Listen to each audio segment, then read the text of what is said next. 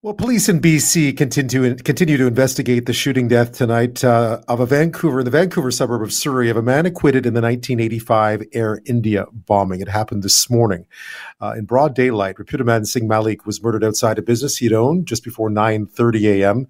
Of course, the Air India bombing on June 23, 1985, remains the deadliest terrorist attack in Canadian history, one of the deadliest aviation terrorist attacks still of all time. 329 passengers died when Flight 80, 182 was blown apart off the coast of Ireland. Um, two other baggage handlers died when another bomb placed in luggage went off at Narita Airport in Japan. The attack was suspected to have been carried out by Sikh separatists in retaliation for the Indian government's attack on Amritsar's Golden Temple a year earlier that left hundreds of Sikh pilgrims dead. Malik and associate Ajab Singh Bagri were alleged to have been part of a conspiracy of a small group of BC militants who placed those suitcase bombs on those two connecting flights out of Vancouver uh, the deadly tag bags were tagged for Air India flights heading in opposite directions. Now, in March 2005, Malik and Bagri were acquitted of murder and conspiracy charges. Well, joining me now with more on this is Vancouver Sun crime reporter Kim, Kim also the author of Loss of Faith How the Air India Bombers Got Away with Murder. And she knows more about the Air India attack than most of us, I believe, uh, have, than anybody. She's forgotten more than most of us will ever know. Kim, thanks so much for your time tonight. My pleasure. So, just what happened today? It, it, we, we saw the reports early this morning, but I guess police are still trying to figure out what exactly went down. Well, unfortunately, the MO of how this murder uh, took place is very similar to many of the gangland murders we've had on the lower mainland in recent years. You know, uh, a shooter pulls up, uh, probably a hired hitter, face covered, blasts away at their target, and then takes off. A burning car is found a short distance away, and the suspect escapes. So we have seen this uh, in many other cases that are more related to gangs and organized crime.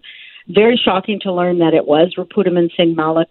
He is 75 years old, and well, he was charged and later acquitted in this terrible terrorism case, he hasn't been in the general public's uh, you know mind much over the last uh, dozen years or so since he was acquitted on those charges. And I guess we have uh, no notion of a motive yet in this. Well, there are several motives. I don't think this is going to end up being related in any way whatsoever to Air India. Uh, even though obviously, you know, all of us in the media are rehashing the details of that terrible terrorist plot, uh, given that he was acquitted in it. And in my book, as the title highlights, um, you know, I lay out uh, a case as to why he probably shouldn't have been acquitted in the Air India bombings. Um, having said that, people are thinking that this might be uh, a personal dispute, possibly. He was someone with a lot of business interests. He was still very involved politically. And back in January, he wrote a letter to the Prime Minister of India, controversial man, uh, Mr. Modi, and uh, he was uh, saying that he supported some of the measures that uh, Modi had been taking uh, to deal with some of the uh, outstanding grievances that Sikhs had in India. So he took a lot of heat when that letter was published in media in India. Some people think he was betraying the Sikh separatist cause, of which he was once a very high profile member. So that's something that people are talking about as a potential motive.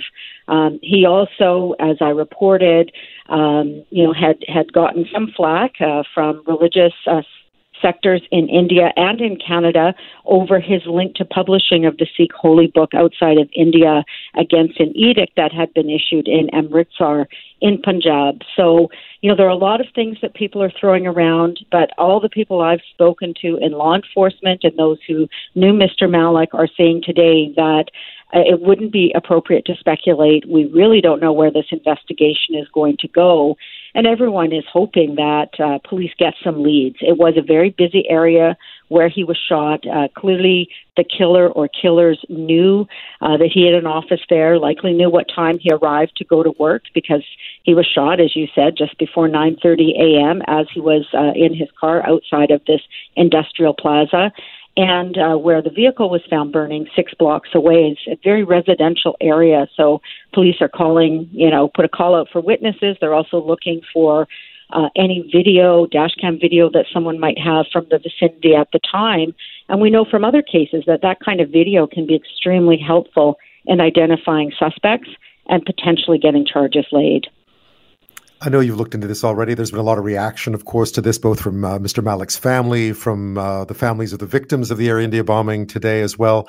Uh, what have you picked up in terms of reaction to, to this to this murder this morning? Well, I think everyone uh, is sharing a sense of shock. It was really surprising. Uh, you know, this is a man I have covered for decades. Uh, you know, I've had threats leveled against me in his name. I can't say they came from him, but they came from people that uh, were naming him in the letters that were sent to the newsroom. Uh, and still, I, I just never imagined this happening. So, you know, it's an open wound for the Air India victims' families. They believe that Malik and others have a lot of information still about what happened back in June of 1985 and uh, when they die, that information dies as well. And then obviously, Mr. Malik's family, you know, adores him. He's their patriarch. They believe he's innocent. The, his son said in a statement today that, you know, uh, basically he never should have been charged. Uh, when in fact the judge that acquitted him said, look, I'm not finding him innocent. I'm just saying, you know, an acquittal is an acquittal. It, it falls short of saying someone didn't commit the crime. Yeah, Mr. Malik, uh, after that acquittal in 2005, and even I guess beforehand, had gone on to have, he was still very involved in the community. There was a credit union, there was a school, and so forth. Uh, he was quite a prominent member uh, of his community. Yes, he was, uh, and you know, a lot of people praise him for the work that he did on behalf of his community. You know, but other people also believe that he maintained uh, those positions and these institutions that he helped create as a way of maintaining power in the community. I remember the late Tara Singh Hayer, who was uh, assassinated, uh, a journalist, but also someone who had agreed to be a witness in the Air India case at the time he was killed. And he said to me that Malik holds the power over the very, you know, basic, um, you know, wants and desires of his community. He can help get children into a private school, and he can also help people, you know, get financing so that they can buy um, a house or start a business, right? So he has been a very powerful person. Some people have alleged he's misused those positions within those institutions, uh, but other people credit him with having started them in the first place. Do you have any, knowing these cases as you do, uh, is, is, there any chance that this will be solved? Are they are they often solved, or do they often go unsolved?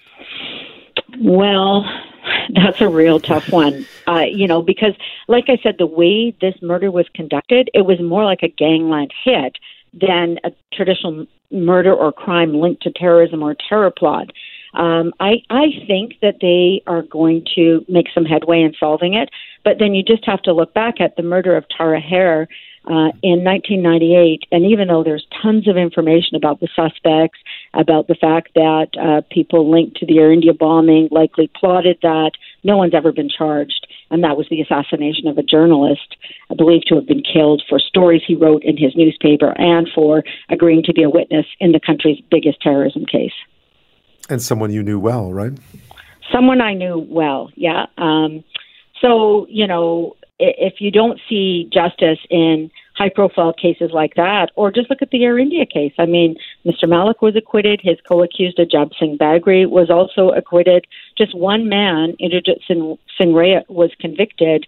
And even then, he never, you know, stated in a public court, even when he was called as a crown witness, look, here's what happened. I'm really sorry. I regret my role in all this.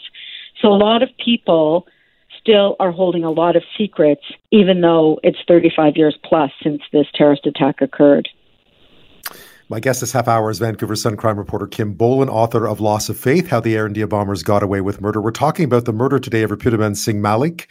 Uh, he was acquitted in 2005 of charges related to that attack in 1985 that caused the death of uh, 331 people, including 329 on, on board Air India Flight 182. Of course, many of them Canadian. We're hearing from uh, families of the victims today, again, reliving that time, uh, how little support they got from the Canadian government, even though most of the people on board that plane were Canadian citizens. Uh, when we come back, we'll talk a bit more just, and, and Kim, you've already spoken about this, just about when information is lost, what cannot be retrieved about this deadliest of terrorist attacks in Canadian history. We'll be back with that. To me, this is like. Uh this is like a nightmare that never stops giving because like it just brings back all the you know the horrible memories uh, of what we've had to go through for the last 37 years and i was supposed to be on the flight as well and um, it's something you think about a lot.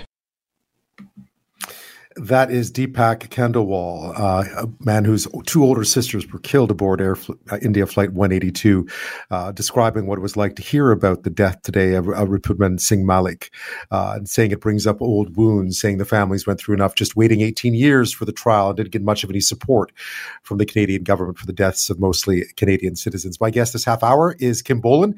Uh, she's the Vancouver Sun's crime reporter, author of Loss of Faith How the Air India Bombers Got Away with Murder. Uh, you touched on this earlier earlier, Kim, um, there's still so much, I guess, that is not known, or at least not publicly known, about what happened that awful day back in June of 1985. And I imagine that when each person who is suspected of having been involved uh, leaves us, that some of that information will never be known to some extent. Is, is that the sense you're getting today?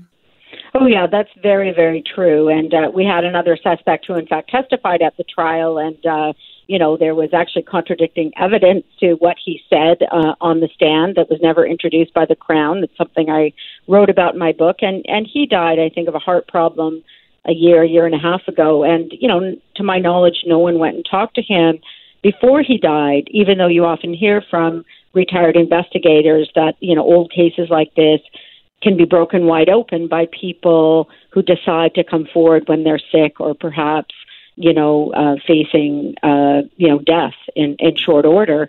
And yet I don't feel like there's any active investigation.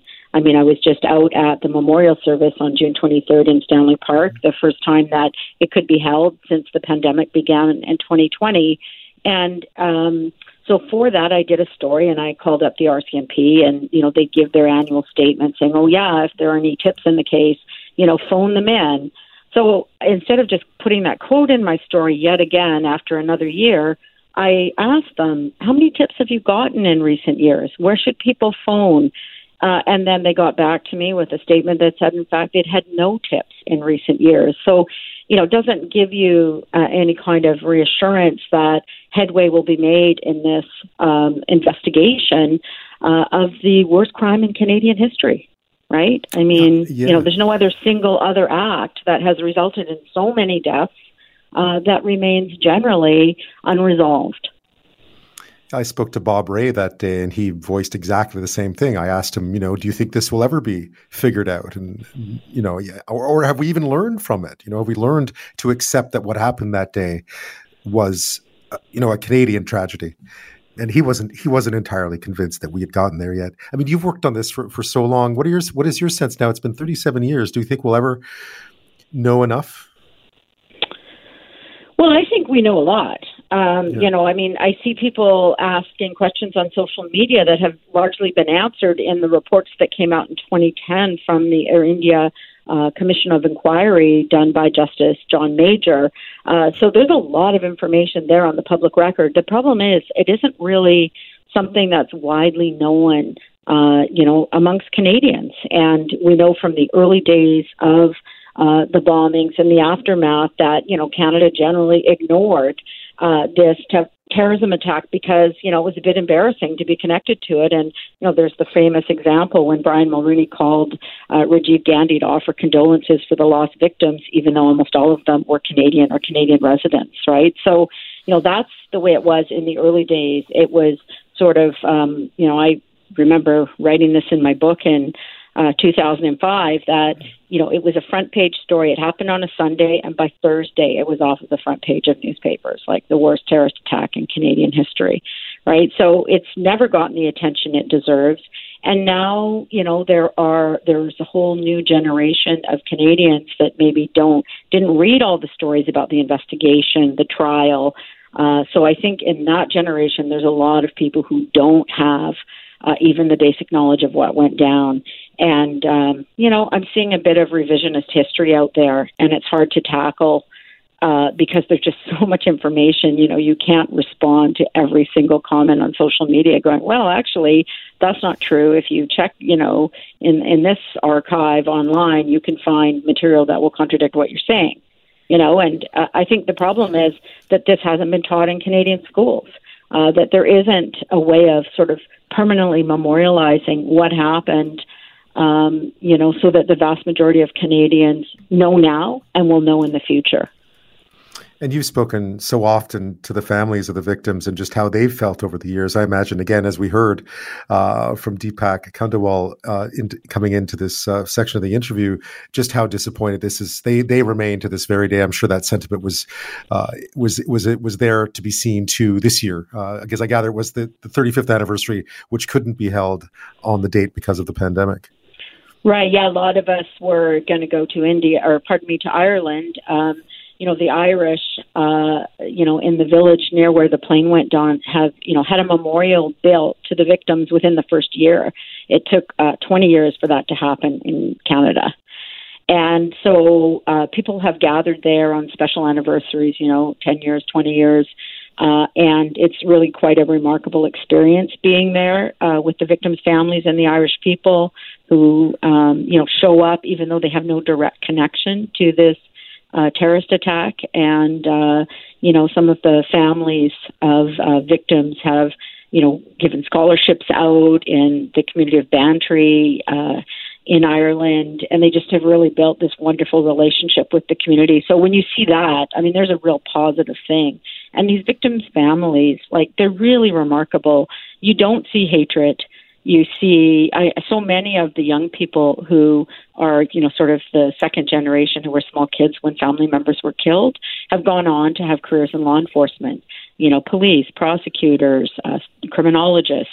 And, you know, I think they've just been really impacted by uh, what happened to their family and what they've had to go through all these decades. And again today, Kim Bolan, thank you so much for your time tonight, as always. Anytime.